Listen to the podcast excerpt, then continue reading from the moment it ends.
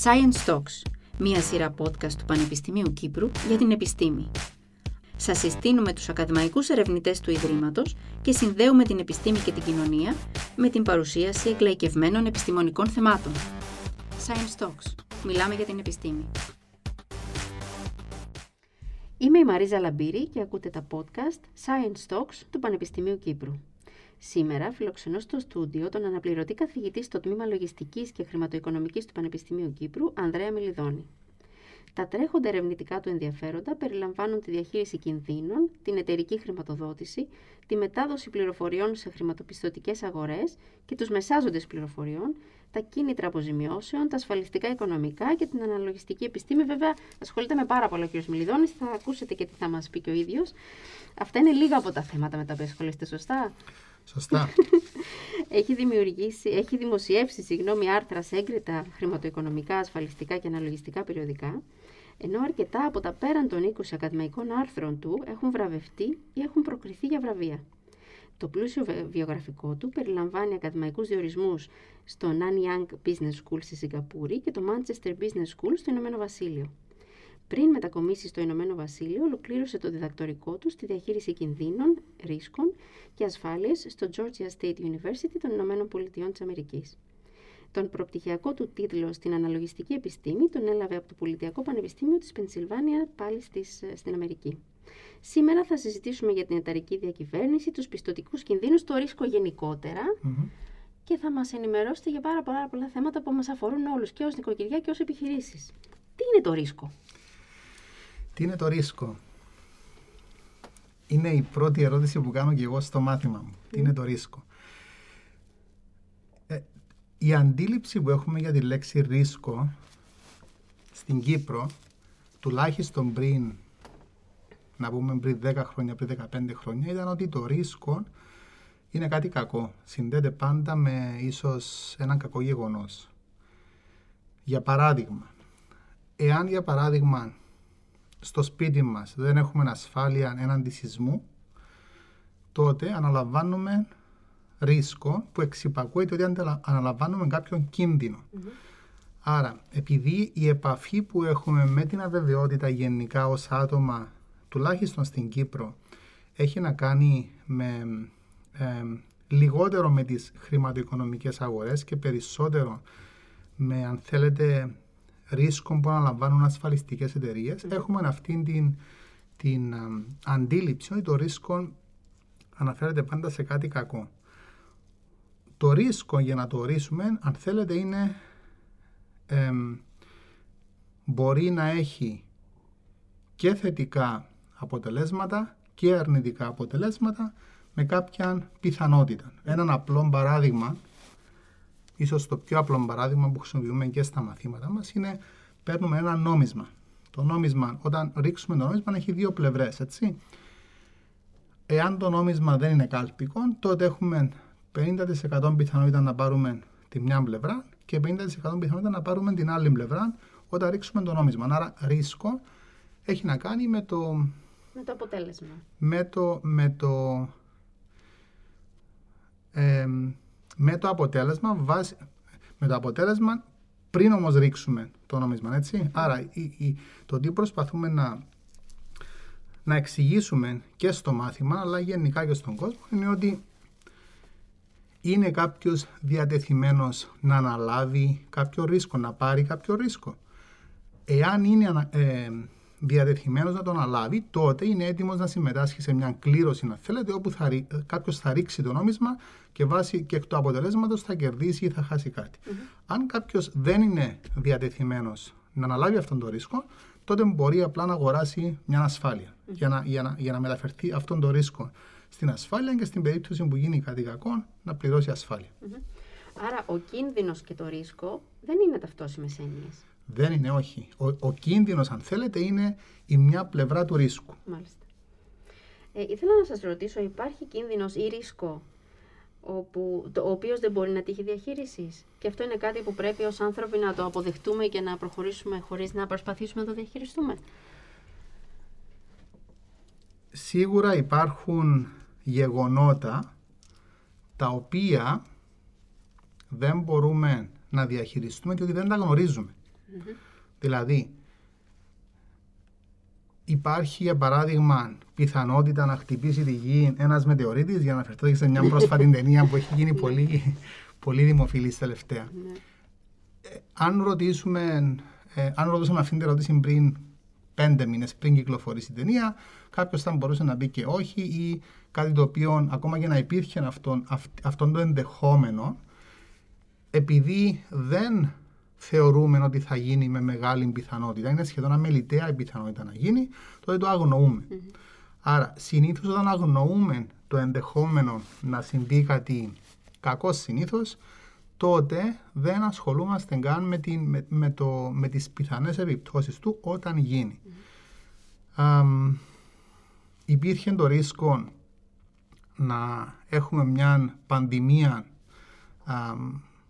στη γη. Εάν, εάν ρωτούσαμε την ερώτηση, υπάρχει το ενδεχόμενο να έχουμε μια πανδημία στη γη. Αν τη ρωτούσαμε αυτή την, την ερώτηση πριν 30 χρόνια και πριν τρία χρόνια, οι απαντήσεις θα ήταν διαφορετικά. Αν τη ρωτήσουμε σήμερα, οι απαντήσεις θα είναι ξανά διαφορετικές. Διότι οι αντιλήψεις του κόσμου επηρεάζονται και με το πόσο πρόσφατα έχει, αν θέλετε, έχει συμβεί ένα γεγονός το οποίο ίσως να θεωρούσαμε ότι είναι αβέβαιο ή, ή, ακόμα και ένα γεγονός το οποίο μπορεί να μην, να μην το έχουμε καν σκεφτεί ως ανθρωπότητα. Ναι, πολύ σωστά. Θα ήθελα να μιλήσουμε λίγο για ένα πάρα πολύ σύγχρονο ε, ο οποίος αναφέρεται και σε ένα πρόσφατα δημοσιευμένο άρθρο σας και αφορά στις κυβερνοεπιθέσεις. Μάλιστα. Ε, είναι ένα θέμα που ασχολεί πάρα πολλές εταιρείες που ασχολούνται με την τεχνολογία, αλλά όχι μόνο. Και σε αυτό το άρθρο σας αναφέρεται την ανάπτυξη ενός μοντέλου με το οποίο μια επιχείρηση έχει τη βέλτιστη έκθεση σε αυτό που ονομάζεται ρίσκο του κυβερνοχώρου. Mm-hmm. Θα ήθελα να μας μιλήσετε για αυτή την έρευνα και να μας εξηγήσετε τις επιπτώσεις που έχουν αυτές οι κυβερνοεπιθέσεις, όχι μόνο στα οικονομικά μιας εταιρείας, αλλά και στη φιλοσοφία της διοίκησης της εταιρείας. Μάλιστα. Λοιπόν, αυτό, το τελευταίο, η τελευταία αυτή εργασία που δημοσιεύθηκε πριν ε, λίγους μήνες ξεκίνησε, για να καταλάβετε, το 2014. Mm-hmm. Και αυτό είναι και ένα από τα χαρακτηριστικά της δουλειάς μας στο, χρηματο, στο χρηματοοικονομικό τομέα, ιδιαίτερα στο, στον ακαδημαϊκό τομέα, ότι χρειάζεται πολύς καιρός για να μπορέσουμε να δημοσιεύσουμε μια εργασία. Λοιπόν, αυτή η μελέτη ξεκίνησε στη Σιγκαπούρη. Συζητώντας με συναδέλφους στη Σιγκαπούρη για το θέμα του, των κυβερνοεπιθέσεων, στα αγγλικά του cyber attacks, προσπαθούσαμε να ξεκινήσουμε τότε μια μελέτη για να καταλάβουμε πώς όντως επηρεάζει τις εταιρείες. Ασχοληθήκαμε με τις κυβερνοεπιθέσεις στην Αμερική. Ο μοναδικός λόγος για τον οποίο ασχοληθήκαμε με, με την Αμερική ήταν διότι υπήρχε, αν θέλετε, το νομικό πλαίσιο στην Αμερική έτσι ώστε όποια εταιρεία δέχεται κυβερνοεπίθεση ή επίθεση να το βάλουμε με, με απλές λέξεις ε, διαδικτυακά είναι υποχρεωμένη να το ανακοινώσει. Μάλιστα. Ενώ αν προσπαθούσαμε να κάνουμε την ίδια μελέτη για παράδειγμα στην, σε οποιαδήποτε άλλη χώρα που δεν υπάρχει ακόμα το, το θεσμικό πλαίσιο για να υποχρεώνει τις εταιρείες να το ανακοινώνουν, θα μπορούσαν να συμβαίνουν οι, οι επιθέσεις και να μην ανακοινώνονται. Άρα, βασικά το δείγμα μας θα ήταν πλέον μολυσμένο. Έτσι. Ναι, ναι. Άρα, η ανάλυση μας ξεκίνησε με δεδομένα της Αμερικής. Ε, παρακολουθούσαμε πότε είχε μπει ο κάθε νόμος στο κάθε, στην κάθε πολιτεία της Αμερικής, διότι αυτές οι ρυθμίσεις γίνονται σε κάθε πολιτεία και όχι γενικά σε όλες, σε όλες τις, και τις 50 πολιτείες ταυτόχρονα. Ε, και βασικά είχαμε μαζέψει δεδομένα α, κύβερνων επιθέσεων στις, σε εταιρείες οι οποίες διαπραγματεύονται στο χρηματιστήριο της αμερικης Λοιπόν, σχετικά με το μοντέλο, το, το, η εργασία έχει δύο κομμάτια. Το πρώτο κομμάτι είναι το θεωρητικό μοντέλο στο οποίο αναφερθήκατε και το εμπειρικό κομμάτι ε, το οποίο άρχισα να, να περιγράφω. Το θεωρητικό μοντέλο εν συντομία λέει το ακόλουθο. Λέει ότι μια εταιρεία και έχει σχέση αν θέλετε η, η, η προσέγγιση της εταιρείας προς την κυβερνοεπίθεση με την προσέγγιση που βλέπουμε αυτή τη στιγμή από τα κράτη σχετικά με την πανδημία. Και, και, και θα, θα, εξηγήσω ακριβώς το, το, τι γίνεται. πολύ σημαντικό αυτό να μας το πείτε, ναι. Λοιπόν, Άρα έχουμε, αν θέλετε, μια καινούργια απειλή για τις εταιρείες που είναι κυβερνοεπιθέσεις και οι εταιρείες πρέπει να βρουν τρόπο να τις διαχειριστούν. Λοιπόν, η μια επιλογή τους είναι να πούν θα προσπαθήσουμε να έχουμε μηδέν κυβερνοεπιθέσεις στα επόμενα 10 χρόνια ως παράδειγμα, έτσι που σημαίνει ότι κάθε χρόνο θα πρέπει να επενδύουν αρκετά λεφτά ναι. έτσι ώστε να χτίζουν άμυνες εναντίον των κυβερνοεπιθέσεων. Η άλλη τους, μια άλλη επιλογή μάλλον θα ήταν να, να πούν «ΟΚ, καταλαβαίνουμε τον κίνδυνο κυβερνοεπίθεσης και αναφέρομαι σε κίνδυνο και όχι ρίσκο. Ναι, γιατί η κυβερνοεπίθεση σχεδόν πάντα αρνητικά ναι. Αποτελέσματα φέρνει, έτσι; Ε, Ωραία. Άρα η δεύτερη επιλογή, μια δεύτερη επιλογή της μιας εταιρείας θα ήταν να πει: OK, καταλαβαίνω ότι υπάρχει ένας κίνδυνος κυβερνοεπίθεσης. Καταλαβαίνω την πιθανότητα με την οποία μπορεί να με χτυπήσει κάποιος. Θα επενδύσω αρκετά λεφτά έτσι ώστε να έχω μια λογική, έναν λογικό επίπεδο άμυνας προς τις επιθέσεις, αλλά να μπορέσω να χρησιμοποιήσω τα υπόλοιπα, ε, τους υπόλοιπους πόρους μου, χρηματα για να βελτιώσω την εταιρεία μου. Διότι η εταιρεία αν δεν παράγει ε, κέρδη θα κλείσει. Έτσι. Άρα η, η, η, εταιρεία βλέπει δύο αν, θέλετε, δύο αν θέλετε ενδεχόμενα. Είτε θα κλείσει λόγω αρνητικής κερδοφορίας είτε θα κλείσει από. Κυβερνοεπίθεση. Μπράβο. Άρα, αυτό τι σημαίνει. Σημαίνει ότι πρέπει κάπου να βρει την, την, ναι. την, την ισορροπία μεταξύ των δύο. Αυτό, είναι, αυτό εξηγεί το θεωρητικό Υπολογίζει μοντέλο. Υπολογίζει τι πιθανότητες ουσιαστικά Μάλιστα. και αναλαμβάνει το ρίσκο. Πολύ σωστά. Κάτι το οποίο. Ε, γι' αυτό είχα κάνει και, την, και, την, και τον παραλληλισμό με την πανδημία. Ναι. Στην αρχή της πανδημίας ε, ήταν κάτι καινούριο. Δεν είχαμε πληροφορίες τι ακριβώς είναι αυτό. Προσπαθούσε ο κόσμος να καταλάβει και οι κυβερνήσει να καταλάβουν πώς να προφυλακτούν. Έκλεισαν τα παντα και μετά, ε, που είμαστε σήμερα, που είμαστε ε, δύο χρόνια μετά σχεδόν, είμαστε τουλάχιστον στην Ευρώπη σε μια, αν θέλετε, σε μια κατάσταση όπου προσπαθούμε να βρούμε την ισορροπία μεταξύ του να, να, να περιορίσουμε την επίτραση της πανδημίας που επηρεάζει αν θέλετε το σύστημα υγείας αλλά από την άλλη μεριά να, να, να κινείται η οικονομία έτσι ώστε να μην, ναι. να μην χρειαστεί να δανειστούμε υπέρογκα ποσά, τα οποία δεν θα μπορούμε να αποπληρώσουμε στο μέλλον. Από την άλλη πλευρά, έχουμε για παράδειγμα χώρες όπως την Κίνα και το Hong Kong, που έχουν το λεγόμενο Zero COVID Policy, τουλάχιστον το είχαν, και τώρα με την όμικρο φαίνεται ότι δεν μπορούν πλέον να το αντέξουν, γιατί διότι έχουν, έχουν περιορίσει σχεδόν τα πάντα σε σχέση με το ποιος μπαίνει στη χώρα, ποιος βγαίνει και το καθεξής. Άρα είναι, είναι, αυτό είναι ένα ζωντανό παράδειγμα του, του, του, της, α, του διλήμματος που έχει κάποιος ο οποίος πρέπει να διαχειριστεί έναν εξωγενή κίνδυνο, έτσι, για να μπορέσει να επιβιώσει μακροπρόθεσμα. Από την εμπειρία σας, από τη μελέτη που κάνατε, τα χρόνια που ασχοληθήκατε με το θέμα και τα στοιχεία που πήρατε από τις εταιρείες της Αμερικής, ποια επιλογή είναι η πιο συνηθισμένη για τις εταιρείες; τι επιλέγουν; Επιλέγουν να επενδύσουν ένα πολύ σημαντικό μέρος των ε, εσόδων τους στην προστασία τους από κυβερνοεπιθέσεις ή το μοιράζουν κάπως σε 50-50 ή τι, τι ήταν το πιο δημοφιλές μοντέλο που συναντήσατε; Εν συντομία, το, το τι βλέπουμε μέσα από τα δεδομένα μας είναι ότι οι εταιρείες πριν την κυβερνοεπίθεση φαίνεται να επενδύουν κάποια χρήματα για την άμυνα τους και αμέσως μετά που θα δεχτούν την επίθεση βλέπουμε να αυξάνουν αν θέλετε κάπως τις άμυνες τους και ταυτόχρονα να περιορίζουν την ανάληψη ρίσκου από την εταιρεία. Και εδώ πάω στο ρίσκο. Γιατί, πώς περιορίζουν την ανάληψη ρίσκου; Αυτό φαίνεται μέσα από, τις, από, το, από τα μισθολόγια των, των διευθυντικών στελεχών τους. Δηλαδή μετά που θα δεχτούν την κυβερνοεπίθεση βλέπουμε ότι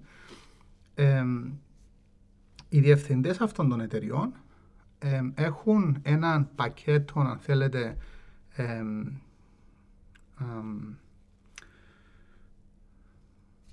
Οφελημάτων. Ναι, το πακέτο των ωφελημάτων που έχουν ε, έχει λιγότερα χαρακτηριστικά ανάληψης ρίσκου. Υπάρχουν, για να μην μπούμε σε λεπτομέρειες τώρα που μπορεί να μην γνωρίζει ο κόσμος, υπάρχουν κάποια εργαλεία σε θέματα ανθρώπινου δυναμικού τα οποία ενθαρρύνουν, αν θέλετε, τους διευθυντές να αναλαμβάνουν περισσότερο ρίσκο. Μάλιστα. Όπου ρίσκο σημαίνει για μια εταιρεία ίσως να, να, να, αγοράσουν μια μικρότερη εταιρεία στην οποία Ναι. βλέπουν κάποια, κάποιες ευκαιρίες, ίσως να, να επενδύσουν αν θέλετε σε έναν καινούριο προϊόν το οποίο μπορεί να τους βγει, μπορεί να μην Ναι. τους βγει και ούτω καθεξής. Άρα βλέπουμε ότι μετά την κυβερνητική επίθεση μειώνεται, η, η, τα, μειώνεται τα κίνητρα ανάληψης ρίσκου για τη διευθυντική ομάδα. Άρα υπάρχει αν θέλετε έναν, μια, αμ, α, Συντηρητική στάση. μια πιο συντηρητική στάση στον τρόπο με τον οποίο ανταμείβονται αμείβονται οι, οι διευθυντές Οι αυτών των διευθυντές εταιρεών που αυτών. παίρνουν τις αποφάσεις εννοείται για το πώς θα κινηθεί η εταιρεία τα επόμενα χρόνια. Ναι. Κάτι άλλο που βρήκα ενδιαφέρον που αναφέρετε στο άρθρο σας είναι ότι περισσότεροι από τους μισούς διευθυ... διευθύνοντες συμβούλους αναμένουν ότι η κυβερνοασφάλεια και η, παραβάση, οι παραβιάσεις δεδομένων θα απειλήσουν την εμπιστοσύνη των συνεργατών και των πελατών τους στις επιχειρήσεις τους τα επόμενα πέντε χρόνια. Μάλιστα. Αυτό ισχύει και σήμερα. Πώς είναι η κατάσταση παγκοσμίως, αν Κοιτάξτε, έχετε στοιχεία να μας δώσετε. Οι κυβερνοεπιθέσεις είναι, θα, θα, θα επερίγραφα τον, τον κίνδυνο των κυβερνοεπιθέσεων ως έναν αμ, ανεπτυσσόμενο κίνδυνο. Μάλιστα. Δηλαδή, δεν είναι για παράδειγμα ένας κίνδυνος όπως το, το σεισμό. Σχετικά με τους σεισμούς έχουμε μια σχετικά καλή, αν θέλετε, αντίληψη του πόσο συχνά συμβαίνουν, πού συμβαίνουν, γιατί συμβαίνουν και ούτω καθεξής. Για παράδειγμα, πρόσφατο σεισμός στην κυπρο ε, μας είπαν μετά που έγινε, εντάξει είναι απρόβλεπτο να ξέρουμε πότε θα γίνει ο σεισμός, αλλά μετά που έγινε εί- είχαμε δει δημοσιεύματα που οι επιστήμονες μας έλεγαν ότι αναμένουμε και άλλες μετασυσμικές δονήσεις ή έγινε ο σεισμός για αυτούς τους λόγους. Υ- Υπάρχει, υπήρχε αντίληψη στο πώς δημιουργείται ένας σεισμός. Λοιπόν, για τις κυβερνοεπιθέσεις, ναι, σίγουρα καταλαβαίνουμε πώς δημιουργείται μια κυβερνοεπιθέση. Είναι εξωγενής, αν θέλετε, επίθεση, αλλά επειδή οι αρκετές εταιρείες χρησιμοποιούν, αν θέλετε, το διαδίκτυο, ναι, ή εξαρτώνται σε μεγάλο βαθμό σε υπηρεσίες όπως τα, όπως τα clouds και ε, εμ, η, η, η συνδεσιμότητα, θέλετε, των εταιριών με τον υπόλοιπο κόσμο και μεγαλώνει και αλλάζει από τότε που ξεκινήσαμε μέχρι και σήμερα που μιλάμε, δεν μπορούμε να πούμε ξεκάθαρα ότι ε, έχουμε αντιληφθεί τι ακριβώς είναι η κυβερνοεπίθεση, πόσο συχνά συμβαίνει, γιατί και πώς θα εξελιχθεί τα επόμενα 10 χρόνια. Ένας από τους λόγους, αναφέρθηκα στο, σε έναν από τους λόγους στην αρχή. Μπορεί αυτή τη στιγμή να έχουμε χιλιάδες κυβερνοεπιθέσεις, αλλά επειδή κανένας δεν, υπο, δεν είναι υποχρεωμένος να τις, να τις ανακοινώσει, μπορεί να μην ξέρουμε καν ότι, ότι γίνονται, άρα δεν μπορούμε να τις μελετήσουμε, έτσι. Άρα, εν συντομία θα έλεγα ότι οι κυβερνοεπιθέσεις είναι ένας κίνδυνος για τις εταιρείες, τις οποίες προσπαθούμε ακόμα να καταλάβουμε μέσω της ανάλυσης τουλάχιστον από τον δικό μας τον τομέα στη χρηματοοικονομική πώς επηρεάζει τη λειτουργία των εταιρείων. Φυσικά υπάρχουν και άλλοι κλάδοι όπως την πληροφορική που είμαι σίγουρος μπορούν να μας, να μας ενημερώσουν για τις, για τις λεπτομέρειες και τις, ε, ε, τι- το, το πώς ακριβώς γίνονται ε, λειτουργικά αυτές οι επιθέσεις. Άρα σίγουρα στον τομέα αυτό χρειάζεται αν θέλετε έρευνα που ίσως να... να Η επιστημονική. ναι, η επιστημονική έρευνα για να, για να μπορέσουμε να καταλάβουμε ε, Και πώς μπορούμε να προστατευτούμε από αυτό. Γιατί αυτό νομίζω είναι το, το ζητούμενο σήμερα. Το ότι θα υπάρχουν πάντα άνθρωποι και, ή οργανισμοί που θα θέλουν να παραβιάσουν την ασφάλεια μιας ε, άλλης εταιρείας, ενός οργανισμού, θα υπάρχουν. Σίγουρα θα Και πάντα υπάρχουν... υπήρχαν, απλά ήταν πιο δύσκολο γιατί δεν ήταν όλα ηλεκτρονικά φαντάζομαι. Θα έπρεπε να ήταν αυτό που λέγαμε espionage, ε, industrial espionage και έπρεπε να μπουν μέσα στην εταιρεία, να κλέψουν αρχεία κτλ. Μάλιστα. Τώρα γίνεται όλο ηλεκτρονικά. πιο εύκολα, σωστά. Να μην ξεχνάμε ότι τα, τα λογισμικά προγράμμα, προγράμματα αλλάζουν κάθε λίγο, έτσι. Από την, άλλη στιγμ- από την άλλη πλευρά προσαρμόζονται και αυτοί που ε, διενεργούν τις κυβερνοεπιθέσεις, άρα είναι, αν θέλετε, ένας, μια συνεχής, ε, ε, πώς, θα- πώς να το πω, ε, Ένας αγώνας επιβίωσης εμένα μου φαίνεται όλο αυτό. είναι ένας αγώνας, ε, ε, είναι, μια, είναι, είναι αν θέλετε μια, α, υπάρχει μια εξέλιξη και στις άμυνες αλλά και στις επιθέσεις. Άρα γι' αυτό λέω δεν είναι εύκολο να, να, να, να ορίσουμε ακριβώς τι είναι η κυβερνοεπίθεση. Αν δηλαδή όταν, όταν, όταν γράφαμε το paper, α, το άρθρο, κοιτάζαμε άρθρα που είχα δημοσιευτεί το 1997 και τότε οι κυβερνοεπιθέσεις ήταν πολύ συγκεκριμένες. Δηλαδή ασχολούνταν, αν θέλετε, με με το σύστημα πληρωμών των πιστοτικών καρτών. Αυτό ήταν. Σωστά. Σήμερα είναι κάτι εντελώς διαφορετικό. Σε 20 χρόνια πρέπει να δούμε πού θα είναι η τεχνολογία σε 20 χρόνια για να μπορούμε τουλάχιστον να, να, να προσπαθήσουμε να σκεφτούμε πώς θα αμυνθούμε από πιθανούς κινδύνους που, που υπάρχουν, που θα υπάρχουν μάλλον στη, στις, στην τεχνολογία που θα υπάρχει στο μέλλον. Ναι, πολύ σωστά. Ε, το ρίσκο λοιπόν αφορά και στον τρόπο που, αντιλαμβάνεται, που, τον, που το αντιλαμβάνεται ένας οργανισμός από αυτά που μας είπατε. Mm-hmm. Πώς επηρεάζει η, η στάση απέναντι στο ρίσκο την, την εταιρική διακυβέρνηση και σε ποιους αφορά; Λοιπόν, όπως είπαμε και πριν, εάν... Λοιπόν, την εταιρική διακυβέρνηση είναι βασικά η ομάδα, αν θέλετε, των πέντε διευθυντικών στελεχών που, έχουν, που παίρνουν το, την, την πλειοψηφία των σημαντικών αποφάσεων για την εταιρεία. Αν αυτή η ομάδα έχει μια σωστή αντίληψη του, των, της πιθανότητας μιας κυβερνοεπίθεσης όχι μόνο για την κυβερνοεπίθεση, τώρα μιλάω γενικά για το ρίσκο. Α, για το ρίσκο. Ναι. Για το πώς αντιλαμβάνεται δηλαδή η διακυβέρνηση μιας εταιρείας το ρίσκο. Μάλιστα. Και πώς επηρεάζει αυτό τον τρόπο που λειτουργεί. Πολύ καλή ερώτηση. γιατί, γιατί είναι δύσκολο να μετρήσουμε εμείς ως ακαδημαϊκοί πώς αντιλαμβάνονται η, η ευθυντική ομάδα το ρίσκο. Mm. Συνήθως βλέπουμε πώς αντιλαμβάνονται οι επενδυτές το ρίσκο που αναλαμβάνει η εταιρεία. Καμιά φορά βλέπουμε ότι εμείς, εμείς το, το τι μπορούμε να, να δούμε μέσω της χρηματοοικονομικής, μάλλον να δούμε πιο εύκολα, είναι πώς αντιδρούν οι τιμές, η τιμή της μετοχής μιας εταιρείας όταν δεχθεί μια κυβέρνο επίθεση. Έτσι. Μέσω της πτώσης αυτής της, της, της τιμής προσπαθούμε να, να, να μετρήσουμε το πόσο αναμενόμενη ήταν μια επίθεση ή όχι ή αν θα επηρεάσει σε μεγάλο βαθμό ή όχι. Η, η αντίληψη που έχουν, που, που, έχουν οι διευθυντές μιας εταιρείας για το ρίσκο, ε, ίσως ένας τρόπος για να μετρηθεί είναι, είναι με ερωτηματολόγια, δηλαδή να, να, να, να ρωτήσουμε σε προσωπικές συνεντεύξεις στους διευθυντές δώστε μου για παράδειγμα ποια είναι η πιθανότητα να γίνει το α, β ή γ γεγονός στον επόμενο χρόνο. Άρα μέσω αυτών των συνεντεύξεων οι οποίες υπάρχουν, υπάρχουν και γίνονται συνήθως από, από συμβουλευτικές εταιρείες και κυκλοφορούν αυτές οι, οι εταιρείες. Αναφερθήκατε σε μια τέτοια α, δημοσκόπηση στην οποία έκανε η PwC της Αμερικής στην Αμερική για το συγκεκριμένο θέμα. Άρα προσπαθούν μέσω ερωτηματολογίων να, να, να μετρήσουν την αντίληψη των mm. διευθυντικών στελεχών, αλλά και πάλι δεν είναι εύκολο να χρησιμοποιηθούν αυτές οι δημοσκοπήσεις ως έναν αντικειμενικό μέτρο της αντίληψης ρίσκου για, για, τον λόγο ότι, για τον λόγο ότι και οι διευθυντές θέλουν να περάσουν μια εικόνα προς τα έξω mm-hmm. θετική για την Ασ, εταιρεία. Ασφάλειας. Και ασφάλειας mm-hmm. και θετικής. Και, διότι ο, ο στόχος της εταιρείας και ο στόχος τους είναι να, να, να, να, να δημιουργήσουν κέρδος για τους μετόχους mm-hmm. τους.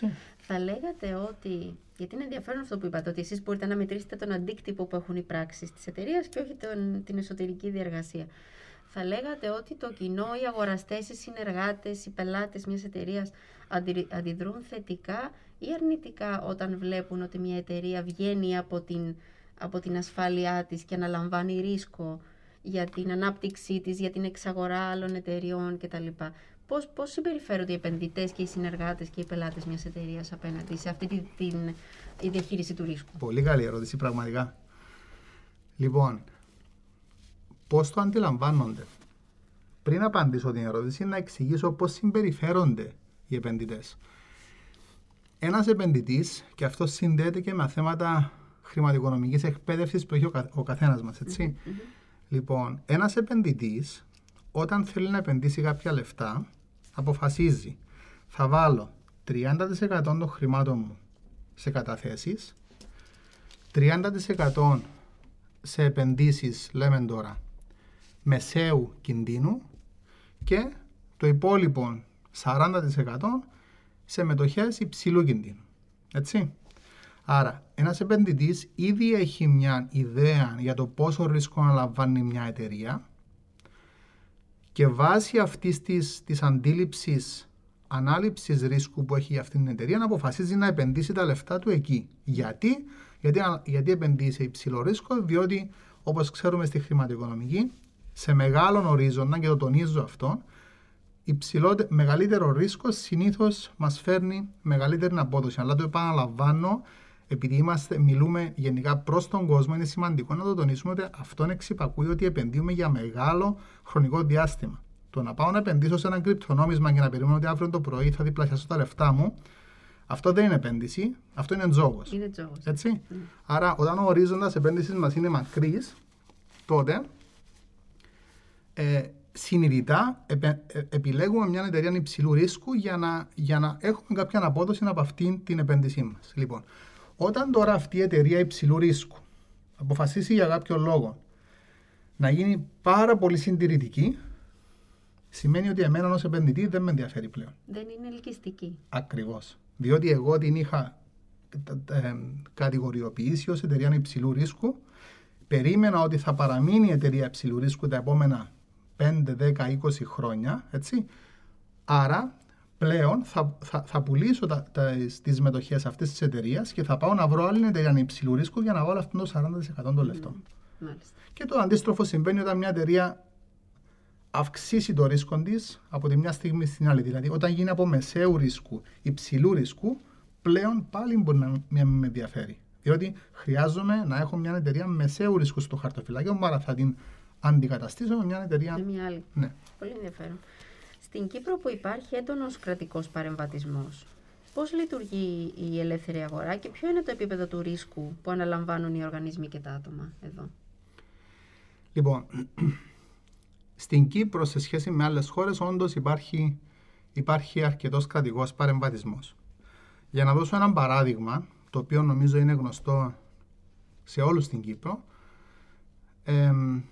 θα αναφερθώ στο πρόγραμμα Ανεστία, το οποίο ήταν μια πρόταση πριν περίπου τρία χρόνια που κυκλοφόρησε στην Κύπρο το αποτέλεσμα αυτής της πρότασης, αλλά θα σταθώ επίσης και στη, στη, στη, στο, στο πώς ίσως πρέπει να λειτουργούμε ως κράτος. Mm. Λοιπόν, είναι, είναι λογικό και ίσως και θεμητό για έναν κράτος να υποστηρίζει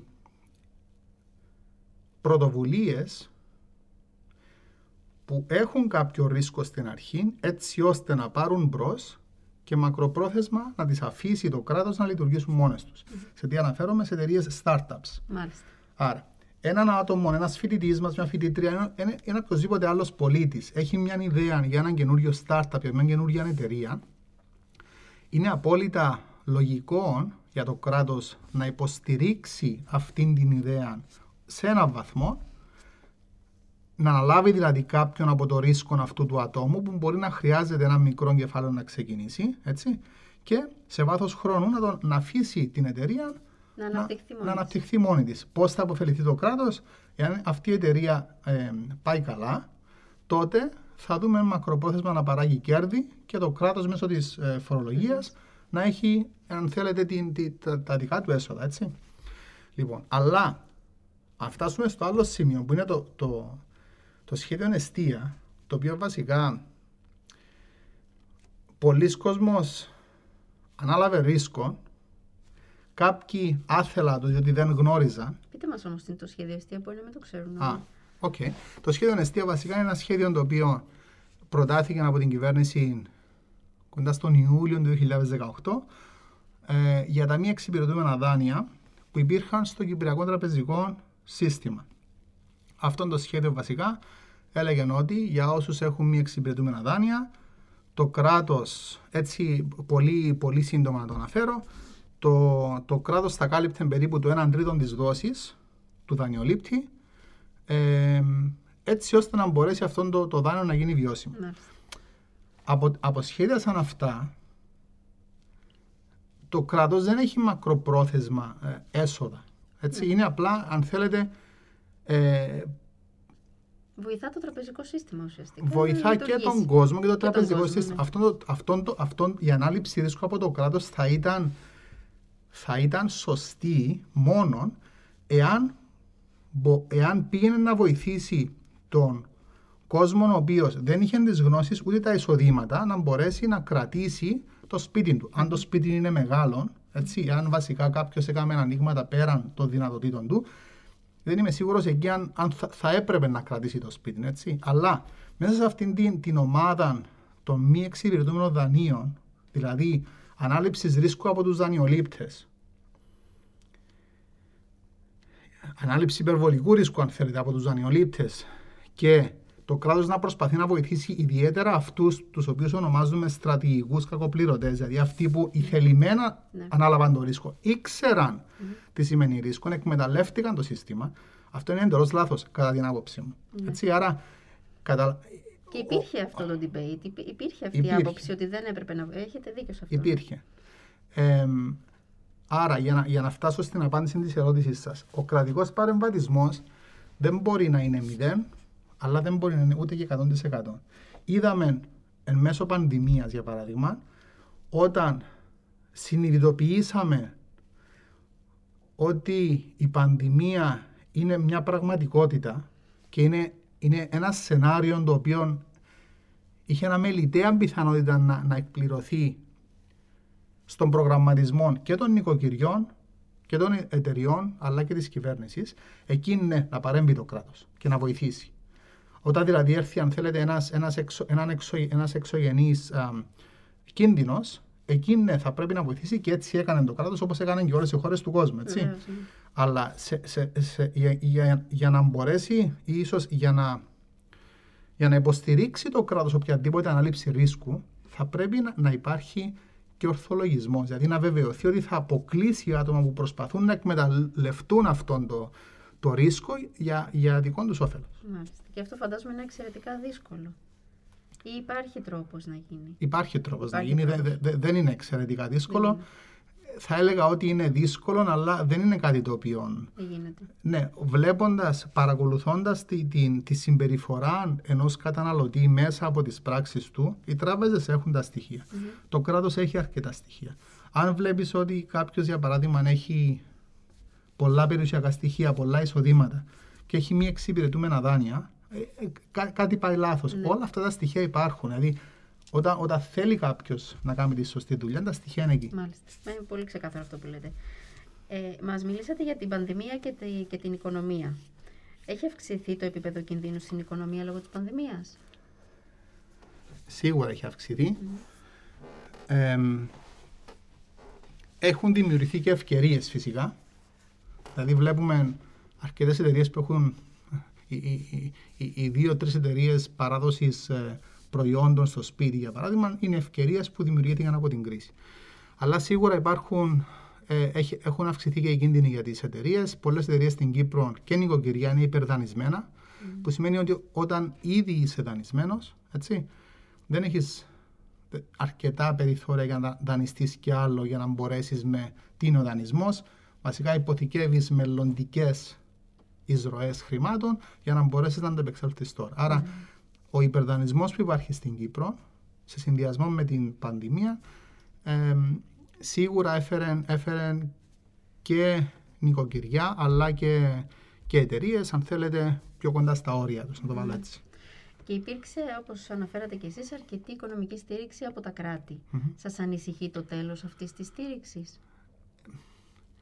Κοιτάξτε, σίγουρα χρειάζεται, χρειάζεται εμ, αμ, αυτή η στήριξη να αφαιρεθεί σιγά σιγά. Δεν μπορεί να, να είναι, ξε- να, να είναι Να κοπεί με την απότοπη. μία. Ναι. απότομη, ναι.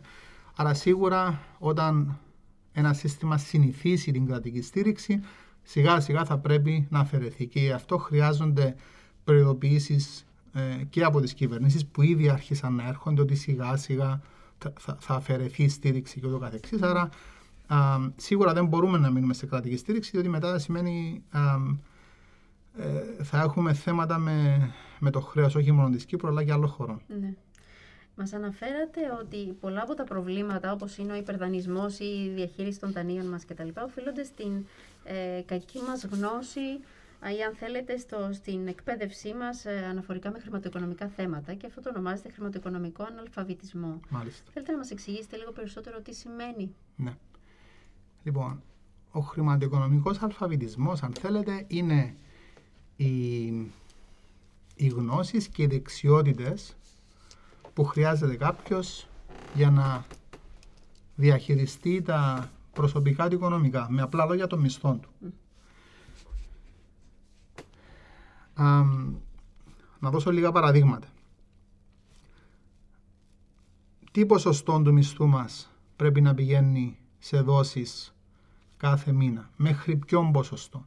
Έχουμε ιδέα ότι περίπου μέχρι το 1 τρίτο του μισθού μας πρέπει να πηγαίνει σε δόσεις. Τι σημαίνει δόσεις; Το παρατράβηγμα μας στις τράπεζες, ο λογαριασμός με, με όριο που ακούμε αυτές τις μέρες να συζητιέται, είναι έναν είδος δανείου. Ναι. Πιστοτική κάρτα, ακόμα ένα. Δάνειο αυτοκινήτου, ακόμα ένα. Στεγαστικό δάνειο, ακόμα ένα. Άρα, μόλις ανέφερα τέσσερα είδη δανείου. Εάν προσθέσετε τις δόσεις και τα τέσσερα, δεν θα πρέπει να είναι περισσότερο περίπου από το έναν τρίτο του, του, του μηνιαίου μισθού. Mm-hmm. Μετά, αποταμίευση. Γιατί χρειάζεται αποταμίευση. Πρέπει να σκεφτόμαστε λίγο το μέλλον. Μετά τα 65 μας, πρέπει να υποστηρίξουμε κάπως τον εαυτό μας. Υπάρχουν τα θέματα συντάξεων. Δηλαδή, α, το κράτος προσφέρει μια σχετικά, ίσως να ακουστεί και λίγο παράξενο τώρα, μια σχετικά γενναιόδορη στήριξη μέσω του Ταμείου, Ταμείου Κοινωνικών Ασφαλίσεων σε σχέση με χώρες όπως την Αμερική και άλλες χώρες. Αυτή όμως η στήριξη μέσω του Ταμείου Κοινωνικών Ασφαλίσεων καλύπτει μόνο περίπου το μισό μας εισόδημα πριν τη συνταξιοδότηση. Άρα είναι σημαντικό να αντιληφθούμε ότι χρειάζεται να αποταμιεύσουμε και από μόνοι μας κάποια λεφτά για να μπορέσουμε να διατηρήσουμε το ίδιο επίπεδο ζωής μετά τη συνταξιοδότηση.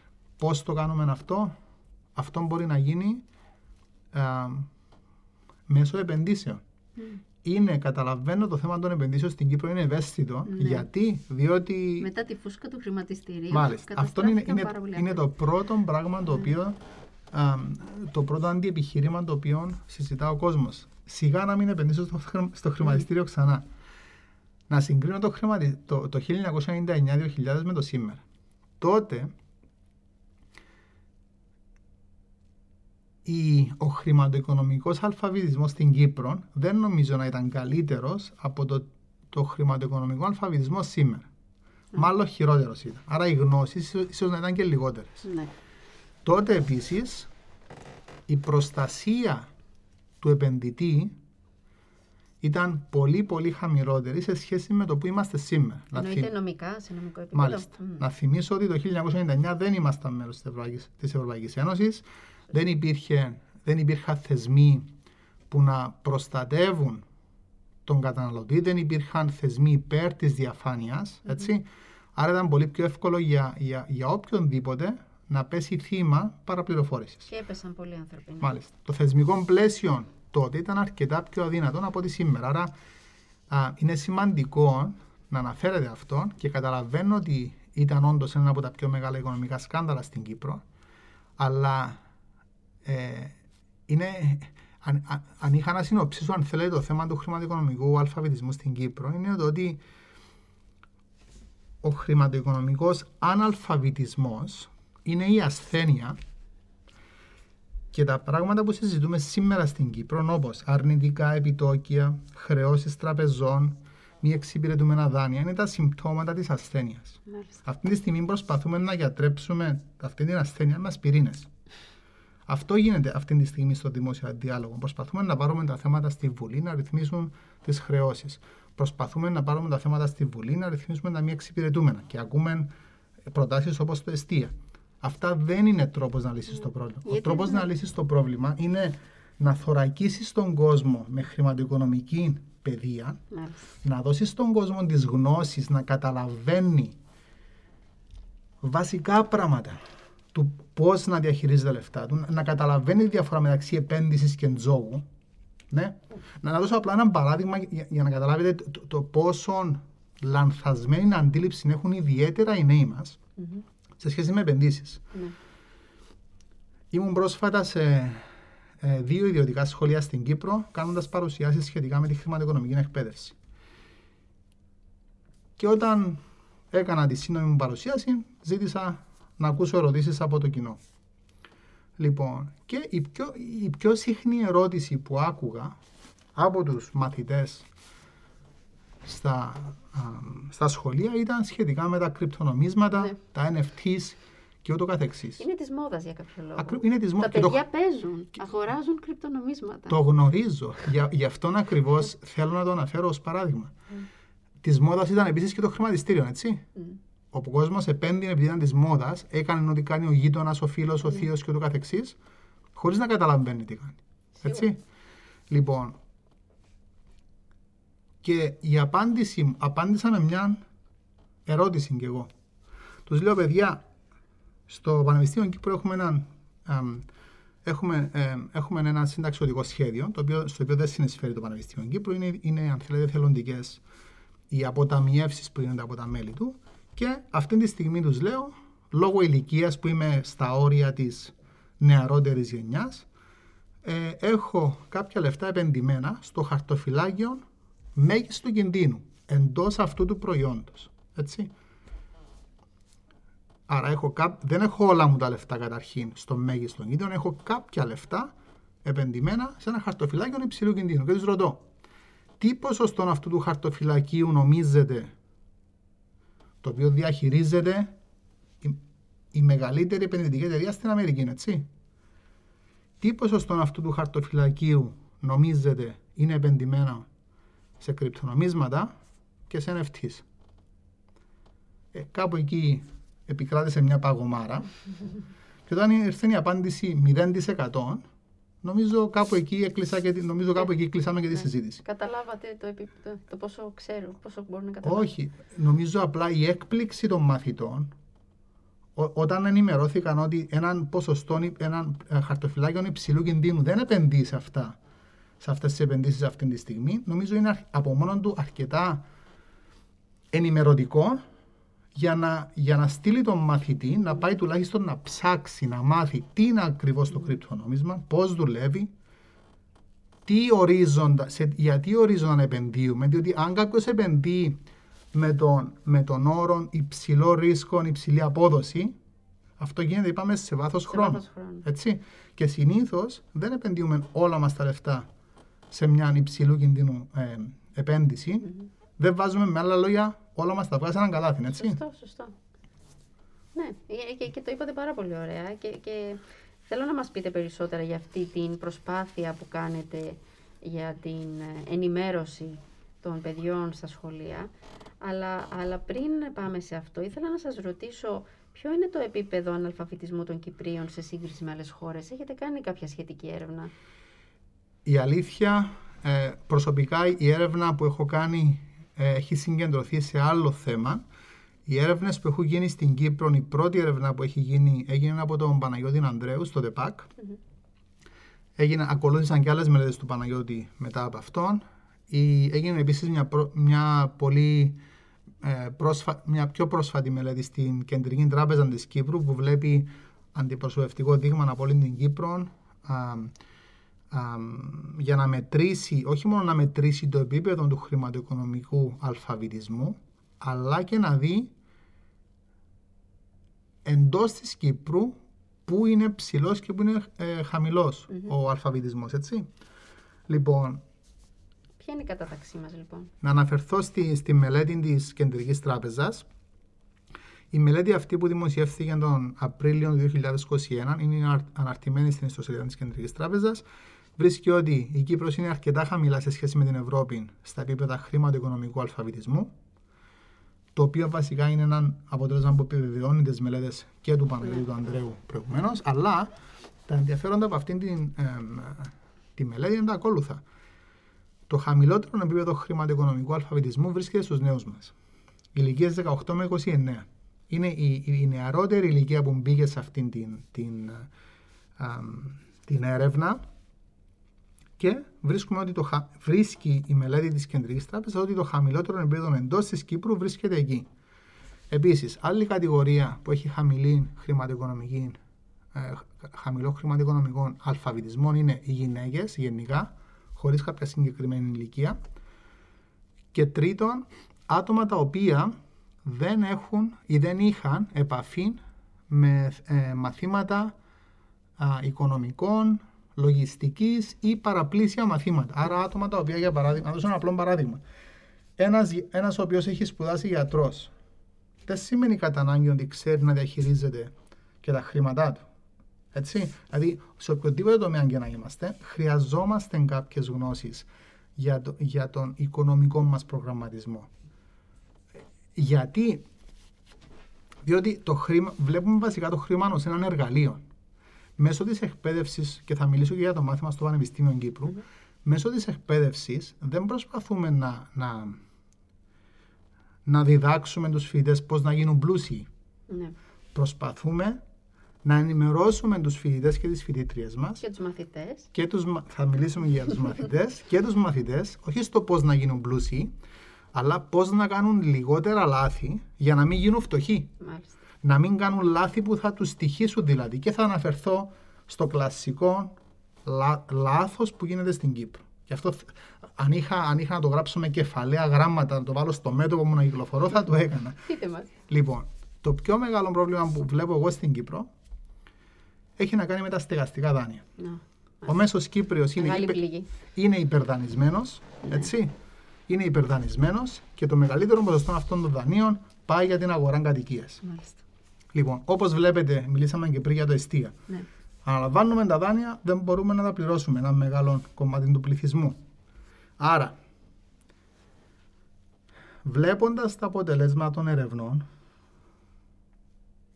ιδιαίτερα στους νέους ότι η χρηματοοικονομική παιδεία ή ο χρηματοοικονομικός αλφαβητισμός είναι χαμηλός και αφού οι νέοι δεν έχουν ακόμα φτάσει στο να υπογράψουν το στεγαστικό τους δάνειο, έχουμε συγκεντρώσει όλη μας την ενέργεια αυτή τη στιγμή στο να εκπαιδεύσουμε τους νέους. Mm. Διότι σκεφτείτε τη, τη, ζωή του μέσου Κύπριου, έτσι. Έχει, ε, ξεκινά δουλειά, αν δεν έχει πάει πανεπιστήμιο στα 20 του περίπου, και πάει μέχρι τα 60-65, 40-45 χρόνια είναι αν θέλετε ο χρόνος που αφιερώνουμε από τη ζωή μας στο να δουλεύουμε. Λοιπόν, με το να, να δεσμευθώ για ένα στεγαστικό δάνειο, για ένα σπίτι το οποίο δεν είμαι σίγουρος αν θα μπορέσω να αποπληρώσω, ναι. Αυτό σημαίνει δεσμεύω τα μελλοντικά μου εισοδήματα, άρα στερώ ίσως από τα παιδιά μου, ίσως από μένα. Δηλαδή, αν, αν δεν έχω παιδιά, στερώ από το μέλλον μου οποιασδήποτε άλλες ευκαιρίες θα μπορούσα να χρησιμοποιήσω, στις οποίες θα μπορούσα να χρησιμοποιήσω τα χρήματά μου. Για παράδειγμα, να ταξιδέψω. Το κόστος ευκαιρίας. Σωστό. Λοιπόν, για κάποιον ο οποίος έχει οικογένεια, συνήθως ένα μεγάλο κομμάτι των μισθών πάει προς τα παιδιά. Άρα, αν δεσμεύω περισσότερο και περισσότερο εισόδημα κάθε μήνα για να αποπληρώνω ένα σπίτι το οποίο ίσως να είναι μεγαλύτερο και τα, τα στοιχεία αυτό δείχνουν στην Ευρωπαϊκή Ένωση. Τα σπίτια ε, σε πλευρά εμβαδού, αλλά και η αναλογία σπιτιών διαμερισμάτων στην Κύπρο είναι μεγαλύτερη με, από τους, ε, ή, ή, κοντά ή πολύ, με, πολύ πιο μεγάλη από την, από την Ευρωπαϊκή Ένωση. Άρα αυτή η πιο σημαντική απόφαση που έχουμε να κάνουμε, γιατί διότι είναι τεράστιο το δάνειο σε σχέση με τα εισοδήματά μας, είναι το στεγαστικό δάνειο. Και κάπου εδώ βασικά προσπαθούμε να ενημερώσουμε τον κόσμο ότι κοιτάξτε, ένα σπίτι το οποίο αυτή τη στιγμή κάποιος μπορεί να το αγοράσει για 300.000 ευρώ, ένα καινούριο σπίτι ναι, στην επαρχία Λευκοσίας. Δεν θα μας τυχήσει 300.000 ευρώ. Από την τσέπη μας θα βγουν 300.000 ευρώ συν τους τόκους. Ναι. Οι τόκοι για τα επόμενα 20-30 χρόνια μπορεί να είναι άλλα τόσα, μπορεί να είναι άλλες 200.000 ευρώ. Άρα δεν είναι μόνο να, να, να έχουμε στο μυαλό μας τι γράφει η ταπέλα για το σπίτι. Πρέπει να δούμε και το κόστος σε βάθος χρόνου, το οποίο κόστος φεύγει πάλι από το μισθό μας. Έτσι. Αυτό, γι' αυτό όπως, όπως και είπα πριν προσπαθούμε τουλάχιστον να, να, να εμπλουτίσουμε τι τις γνώσεις της νέας γενιάς με όσες περισσότερες χρηματοοικονομικές γνώσεις γίνεται. Αυτός ήταν και ο λόγος που τον Σεπτέμβριο του 2020 ξεκινήσαμε στο Πανεπιστήμιο Κύπρου, στο τμήμα λογιστικής και χρηματοοικονομικής, το μάθημα χρηματοοικονομικής Είναι δύο μαθήματα, αν θέλετε. Το ένα είναι υποχρεωτικό για τους φοιτητές και φοιτητρίε μας. Το παίρνουν στο πρώτο εξάμεινο, πρώτο έτος που μπαίνουν στο Πανεπιστήμιο Κύπρου, κατευθείαν από το, γυμνα... από το Λύκειο. Εννοείται υποχρεωτικό για τους φοιτητές της σχολής ε, διοίκησης. Είναι υποχρεωτικό. Ή για όλους τους φοιτητές. Όχι, είναι υποχρεωτικό για τους φοιτητές του τμήματος λογιστικής χρηματοοικονομικής. Okay. Έχουμε στο Πανεπιστήμιο Κύπρου πάνω από 20 τμήματα, έτσι. Ναι, ούτε καν για τη σχολή δεν είναι υποχρεωτικό. Δηλαδή. Σωστό. Mm. Λοιπόν, και μετά έχουμε άλλο ένα μάθημα. Το, συγγνώμη, το προσφέρετε και ως επιλεγόμενο; Αυτά. Εκεί okay. πάω ακριβώς. Πάω και στο επιλεγόμενο. Έχουμε ένα επιλεγόμενο μάθημα ναι. για όλους τους άλλους φοιτητές. Okay. Λοιπόν, ποια ήταν η λογική; Η λογική είναι ότι αφού δεν υπάρχει χρηματοοικονομική εκπαίδευση στα γυμνάσια και στα λύκεια, αποφυτούν περίπου από τη δευτεροβάθμια εκπαίδευση κοντά στους, κοντά έτσι χοντρικά στις 10.000 μαθητές κάθε χρόνο. Από αυτούς το Πανεπιστήμιο Κύπρου παίρνει 1.200, άρα έναν κοντά στο 12% των, των μαθητών. Λέμε τουλάχιστον να έχουν την ευκαιρία ναι. αυτοί που μπαίνουν κάθε χρόνο στο Πανεπιστήμιο να πάρουν αυτό το μάθημα. Έτσι. Ναι. Αυτή είναι η λογική. Και με πολύ χαρά αναφέρω ότι το επιλεγόμενο μάθημα από τον Σεπτέμβριο του 20 μέχρι σήμερα ε, γεμίζουν τα τμήματα κάθε εξάμεινο. Αχ, λυπάμαι που δεν σας πρόλαβα όταν ήμουν και εγώ φοιτήτρια εδώ. θα, θα μου έκανε καλό. Μάλιστα. Και θα ανέβαζα και το μέσο όρο των γυναικών που πάσχουν από χρηματοοικονομικό αναλφαβητισμό. Κοιτάξτε, το, το θέμα με, με τις γυναίκες δεν ήταν μόνο στις νεαρές ηλικίες. Είναι μάλλον, μάλλον αυτό το αποτέλεσμα πρέπει να έρχεται από τις μεγαλύτερες ναι, ηλικίες. Διότι υπήρχαν ίσως περισσότερες γυναίκες που έμεναν σπίτι παλιά ναι. και δεν είχαν επαφή με το, ναι. με το με, με συνδιαλλαγές τέλος πάντων. Ναι, γιατί ακούγεται λίγο σεξιστικό τώρα όλο αυτό το ποσοστό το χαμηλό των γυναικών, αλλά ελπίζω να βελτιωθεί ε, η, μέσα από την έρευνα που θα κάνετε να φανεί ότι βελτιώνονται συνέχεια τα ποσοστά. Μα, αυτό, αυτό ακριβώ. Κοιτάξτε, ήδη στο Πανεπιστήμιο, σωστά, στο Πανεπιστήμιο Κύπρου έχουμε περισσότερες ε, γυναίκες παρά άντρες. Έτσι για στα μαθήματα ναι, μας. Ε, ναι. γενικά νομίζω τουλάχιστον στη σχολή μας είναι 2 τρίτα προς έναν τρίτο. Στις περισσότερες. Ναι. Άρα, ακόμα ένας λόγος για να, για να εμπλουτιστεί, αν θέλετε, η, η, η νέα γενιά. Έτσι. Μάλιστα. Λοιπόν, άρα ξεκινήσαμε το μάθημα, πάει καλά. Α, το μάθημα ξεκίνησε Σεπτέμβριο του 2020. Τον Ιανουάριο του 2021 μας προσέγγισε το CFA Society Κύπρου. Είναι ο σύνδεσμος χρηματοοικονομικών αναλυτών Κύπρου, mm. επαγγελματικός τίτλος, οι οποίοι έτρεχαν από το 2018 κάποια μικρά workshops, κάποια μικρά, αν θέλετε, ενημερωτικά εργαστήρια σε ιδιωτικά σχολεία της Κύπρου, που ενημέρωναν τον κόσμο για το χρηματοοικονομική εκπαίδευση. Κάποιες απλές έννοιες. Τι είναι ο πληθωρισμός, τι είναι τα δάνεια, αποταμίευση και το καθεξή. Μας προσέγγισε το ΣΥΦΕ και μας είπε ε, ότι τους προσέγγιζαν αυτούς το senior school. Το senior school ήθελε να ξεκινήσει μάθημα χρηματοοικονομικής εκπαίδευσης για τους μαθητές του. του γυμνασίου και του λυκείου. Μάλιστα. Με τα χαράς εμείς προσφερθήκαμε να τους δώσουμε και την ύλη και οποιοδήποτε support χρειάζονται για να μπορέσουν να ξεκινήσουν αυτό το μάθημα. Έγινε αυτό το Σεπτέμβριο του 2021. Τρέχει αυτή τη στιγμή το μάθημα. Είμαι σε συνεχή επικοινωνία με, το, με τον καθηγητή τους εκεί. Άρα υπάρχει συνεχής επικοινωνία όποτε χρειάζεται κάτι. Ε, ε, με ρωτά, απαντώ, συζητούμε και το καθεξής. Mm-hmm. Και ταυτόχρονα, άρα αυτό το πιλωτικό μάθημα έχει ήδη περάσει από ένα σχολείο mm-hmm έχει δουλευτεί με τους μαθητές, με τον καθηγητή και με το σχολείο. Λαμβάνουμε τα σχόλια τους, θα το βελτιώσουμε και πριν περίπου δύο μήνες, ε, σε συνεργασία με το CFA Society, στείλαμε επιστολές, αρχίσαμε να επικοινωνούμε με άλλα ιδιωτικά σχολεία στην Κύπρο για να δούμε αν υπάρχει ενδιαφέρον να, να, να, και να γίνει ακριβώς το ίδιο πράγμα. Δηλαδή το μάθημα είναι έτοιμο, θα διορθωθεί με όλες τις, τις εισηγήσεις που θα έρθουν φέτος και είμαστε διαθέσιμοι εκεί να δώσουμε, αν θέλετε, προς τα ιδιωτικά σχολεία και προς όποιον θέλει, εννοείται, mm-hmm. ε, αυτό το μάθημα. Όχι μόνο στα ιδιωτικά, σε όποιον θέλει, έτσι. Έχετε προσεγγίσει και τα δημόσια γυμνάσια και ηλικία της Κύπρου; Προσεγγίσαμε τα δημόσια, α, μάλλον είχαμε μια επικοινωνία με το Υπουργείο Παιδείας πολύ παλιά, mm-hmm. το 2015. Mm-hmm. Δεν προχώρησε αυτή η πρωτοβουλία για λόγους που δεν, δεν γνωρίζω. Ε, υπάρχει μια πρωτοβουλία που τρέχει. Αυτά θα, τα, θα, θα, θα φανούν στην πορεία, να το βάλω έτσι. Θέλω να πω ότι εσείς προτίθεστε να κάνετε το μάθημα, να εισάξετε αυτό το μάθημα και στα δημόσια σχολεία της Κύπρου και να πόκετε τώρα στο Υπουργείο για το αν θα το υλοποιήσει ή όχι.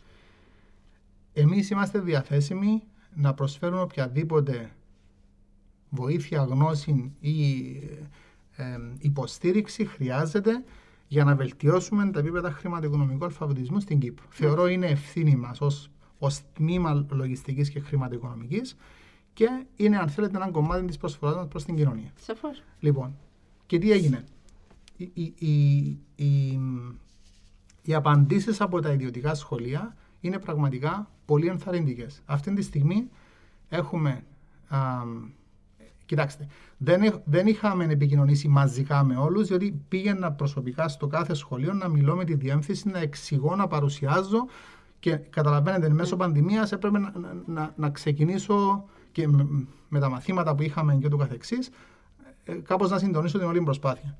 Αυτή τη στιγμή έχουμε α, 11 σχολεία στην Κύπρο. Oh, καλύπτει περίπου το 43% των μαθητών των ιδιωτικών σχολείων στην Κύπρο.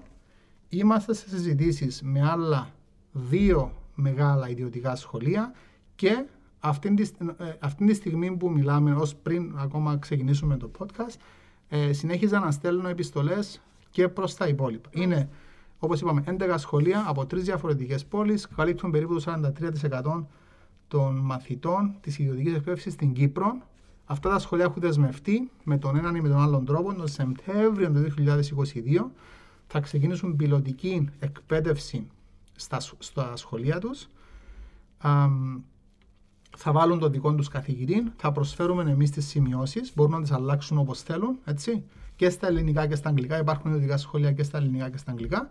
Και θα, θα τους προσφέρουμε επίσης μια μέρα, θα μαζευτούν όσοι, όσοι, θέλουν, όσοι θέλουν, θα προσφέρουμε μια μέρα εκπαίδευσης προς, στο, διδακτικό προσωπικό. στο διδακτικό προσωπικό για να, να δώσουμε, αν θέλετε, και τις εμπειρίες μας από το Πανεπιστήμιο Κύπρου, τα κενά που βλέπουμε στις αίθουσε μας. Διότι mm. εμάς μπαίνουν στις αίθουσε μας οι μαθητέ. Οι απόφοιτοι του Λυκείου. Μάλιστα. Mm. Ακόμα και τον ιδιωτικό σχολείο, τον ελληνόφωνο, τους βλέπουμε. Έτσι. Ναι, ναι. Άρα όλα αυτά θα, θα τα δώσουμε προς τα έξω, έτσι ώστε να, να, αν θέλετε, να προσπαθήσουμε να, να λύσουμε το πρόβλημα mm. της Κύπρου με παιδεία mm. για, να, για να μειώσουμε τουλάχιστον τα λάθη που θα κάνει ο κόσμος και να μειώσουμε αν θέλετε και όλη την επικαιρότητα στη χρηματοοικονομία για τους λάθους λόγους που είναι χρεώσεις τραπεζών, που είναι το ΑΒΓ πράγματα τα οποία α, ίσως μακροπρόθεσμα να, να, να, να μειωθούν τουλάχιστον. Πολύ σωστά. Συμμετέχετε και στην Επιτροπή για τη Χάραξη της Χρηματοοικονομικής Εκπαίδευσης στην Κύπρο. Πείτε μας για αυτή την πρωτοβουλία και ποιοι είναι οι συμμετέχοντες σε αυτή την Επιτροπή.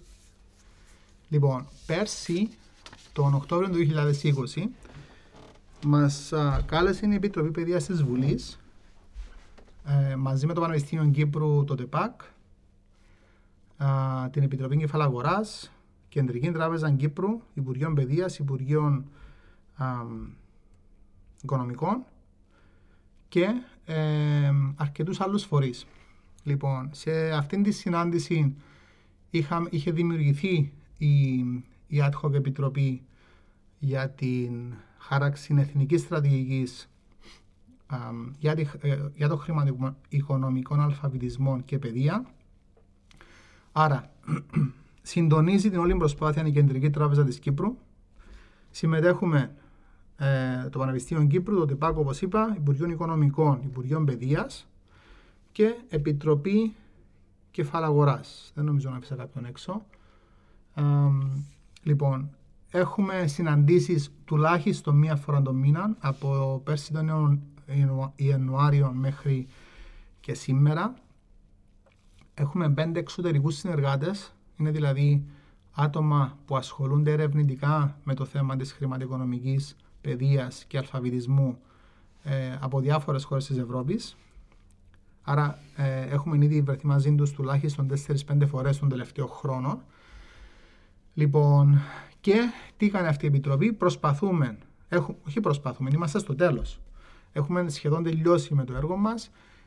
Μπορώ να πω ότι έχουμε μια πολύ καλή εικόνα του τι γίνεται σε παγκόσμιο επίπεδο στις ανεπτυγμένες χώρες σε σχέση με τη χρηματοοικονομική εκπαίδευση. Mm-hmm. Έχουμε δει τις δικές τους εθνικές στρατηγικές, έχουμε προσαρμόσει αρκετά πράγματα στις πραγματικότητες της Κύπρου. Mm-hmm. Έτσι. Ε, βασίζουμε την, τα, τη δουλειά μας πάνω στις επιστημονικές μελέτες που έχουν γίνει. Έτσι. Έχω αναφερθεί στις ε, μελέτες του Παναγιώτη του Ανδρέου, στις, στη μελέτη της Κεντρικής Τράπεζας, άλλες μελέτες του εξωτερικού, ακόμα και των μελών της Επιτροπής. Ε, έχουμε, έχω επίσης ε, τρέξει με άλλους συναδέλφους μια μελέτη με βάση το μάθημα που ξεκινήσαμε πέρσι τον Σεπτέμβριο σε σχέση με τη διάχυση γνώσης από την αίθουσα διδασκαλίας προς τα σπίτια, προς τις οικογένειες. Άρα χρησιμοποιούμε και αυτά τα ευρήματα. Και ε, ετοιμάζουμε, ετοιμαζόμαστε να ανακοινώσουμε, αν θέλετε, την, την, την εθνική στρατηγική για, για το χρηματοοικονομικό αλφαβητισμό και παιδεία πολύ σύντομα. Θα έλεγα εντός των επόμενων λίγων εβδομάδων. Mm, βγάλαμε και είδηση λοιπόν σήμερα. Ωραία. Άρα λοιπόν θα, θα, έχετε, θα ακούσετε πολύ σύντομα α, για το τι προτείνει η Επιτροπή. Αυτή η πρόταση θα πάει στην εκτελεστική εξουσία, λογικά προς το Υπουργικό Συμβούλιο και ε, η εκτελεστική εξουσία θα πρέπει να υιοθετήσει αυτή τη στρατηγική για να εφαρμοστεί. Μάλιστα. Έτσι. Άρα χρειάζεται πολιτική βούληση για να μπορέσουμε να εφαρμόσουμε τις στοιχειοθετημένες εισηγήσεις της Επιτροπής μέσω των ερευνητικών αποτελεσμάτων και αν θέλετε μέρος, αυτής της, των, μέρος αυτών των προτάσεων είναι να παρακολουθούμε και μακροπρόθεσμα mm. πόσο αποτελεσματικές είναι. Έτσι. Σίγουρα και να προσαρμόζεστε ανάλογα. Ακριβώς. Άρα υπομονή λίγες εβδομάδες και θα έχετε, θα έχετε την, την, όλη την στρατηγική σε έναν, σε έναν αρχείο. Θα υπάρχει, ε, αν δεν κάνω λάθος, σύντομα και ανακοίνωση της συνάντησης και ούτω καθεξής. Α, τέλεια. Εγώ από τη συζήτησή μας σήμερα κρατάω ένα πολύ αισιόδοξο Ενώ τα τελευταία χρόνια όταν ακούμε για οικονομία σκεφτόμαστε κρίση, ρίσκο, κίνδυνο, δηλαδή τις λέξεις που αναφέραμε προηγουμένως που έχουν αρνητική πλέον χρειά λόγω της κακής μας διαχείρισης, κυρίως των οικοκυριών και δευτερευόντως των εταιριών και των οργανισμών. Μέσα από αυτή τη συζήτηση και με την προσπάθεια που έχετε αναλάβει, που είναι πάρα πολύ σημαντική και αφορά σε όλη την Κύπρο, κρατάω το αισιόδοξο μήνυμα ότι τα παιδιά που θα αποφυτίσουν σε ένα, δύο, τρία, πέντε, δέκα χρόνια από τη μέση εκπαίδευση της Κύπρου θα είναι καταρτισμένα, θα έχουν πρόσβαση στην πληροφορία, θα έχουν γνώσεις που θα μπορέσουν να διαχειριστούν καλύτερα τα οικονομικά τους και άρα θα πάει καλύτερα και η οικονομία. Αυτόν ελπίζουμε. Είμα, πραγματικά ε, αυτή η αισιοδοξία πηγάζει και από τον κόσμο με τον οποίο μιλούμε. Το ότι είναι γεμάτα τα κροατήρια, το ότι υπάρχει ανταπόκριση από τα ιδιωτικά σχολεία να αλλάξουν τα προγράμματα τους για να το βάλουν μέσα. Σημαίνει ο κόσμος βλέπει αξία. Ε, να αναφερθώ και στο Twitter. Αν, αν πάτε στο Twitter κάτω από το hashtag χρηματοοικονομική ε, παύλα παιδεία, θα δείτε όλες τις αναρτήσεις μας σχετικά με το θέμα από πολλούς συναδέλφους, έτσι, και θα δείτε ακόμα και εκεί σχόλια από, να πω, και από προσωπικότητες της Κύπρου, για να μην αναφερθώ ε, ε, ονομαστικά, που ζητούν το μάθημα ή αν θέλετε ε, για τη χρηματοοικονομική παιδεία να μπει διαδικτυακά για να μπορέσουν και οι ίδιοι να βελτιώσουν τις γνώσεις τους. Και όταν μιλώ για άτομα, άτομα, αν θέλετε, που έχουν ήδη συνταξιοδοτηθεί. Έτσι. Και είναι, είναι και αυτό κάτι το οποίο θα μπορούσαμε να κάνουμε. Απλά αυτή τη στιγμή, όπως είπα, δώσαμε όλη μας την ενέργεια στο να, να, να ενημερώσουμε ναι, έτσι, να τη νέα γενιά, ναι. έτσι ώστε να μειώσουμε τα λάθη τους αυτά, τα, τα λάθη στις σημαντικές αποφάσεις που είναι η εκπαίδευση τους, πού να πάνε να σπουδάσουν, Πόσα χρήματα να πληρώσουν για τις σπουδές τους. Πόσα χρήματα να πληρώσουν για τις σπουδές τους, τι αναμένεται να πάρουν από τις σπουδές τους, να, να σκεφτούν χρειάζομαι όντως ένα σπίτι το οποίο είναι 250 τετραγωνικά ή δεν το χρειάζομαι. Αυτοκίνητο. Τι γίνεται με τα αυτοκίνητα; Που βλέπω να βελτιώνεται εμπειρικά τουλάχιστον ναι, ναι. στην Κύπρο σε σχέση με το που ήμασταν πριν 15 χρόνια. Α, είναι σημαντικό να αρχίσουμε να σκεφτόμαστε θέματα αποταμίευσης δεν είναι τόσο μεγάλη η ζωή μας όσο νομίζουμε. Ε, για τους νέους η ζωή είναι, είναι άπειρη. Ατελείωτη. Ναι, ατελείωτη. δεν, δεν το βλέπουν. Αλλά όταν τουλάχιστον βάλεις μπροστά στα μάτια τους 4-5 στατιστικά για το πώς αλλάζει, αν θέλετε, η, η, οι, πώς αλλάζουν οι προτεραιότητες κάθε πέντε χρόνια Ναι. στη ζωή κάποιου, βλέπεις αρκετά ματάκια να συγκεντρώνονται, και να έχεις, να έχεις την προσοχή τους 100%. Ναι, είμαι σίγουρη. Έτσι. Άρα, ε, όντως, και εγώ είμαι πολύ αισιόδοξος. Ε, ε, νιώθω ότι ε, ε, νιώθω ότι θα πάει καλά. Ναι, Είμαι σίγουρη. Δεν έχω καμία αμφιβολία. Σας ευχαριστώ πάρα πολύ που ήσασταν σήμερα εδώ. Εγώ σας Και ελπίζω ευχαριστώ. να μας δοθεί ευκαιρία να μιλήσουμε ξανά όταν θα έχετε ξεκινήσει το πρόγραμμα σε περισσότερα σχολεία και θα έχετε να μας μεταφέρετε τις εμπειρίες σας, τα ερωτήματα των παιδιών και τα θέματα που συναντήσατε μέσα από, αυτές τις, ε, από αυτά τα μαθήματα στα, στις τάξεις. Πολύ ευχαρίστως. Ευχαριστώ πολύ. Και εγώ. Σε αυτό το podcast φιλοξενήθηκε ο αναπληρωτής καθηγητής στο Τμήμα Λογιστικής και Χρηματοοικονομικής του Πανεπιστημίου Κύπρου, Ανδρέας Μελιδώνης. Για να ακούτε τα επεισόδια της σειράς, επισκεφτείτε την ιστοσελίδα του Πανεπιστημίου μας ή εγγραφείτε στα podcast Science Talks στο Spotify. Μπορείτε να ακούσετε επίσης τις εκπομπές κάθε Πέμπτη στον UCY Voice 95.2. Είμαι η Μαρίζα Λαμπύρη, ευχαριστώ που μας ακούσατε.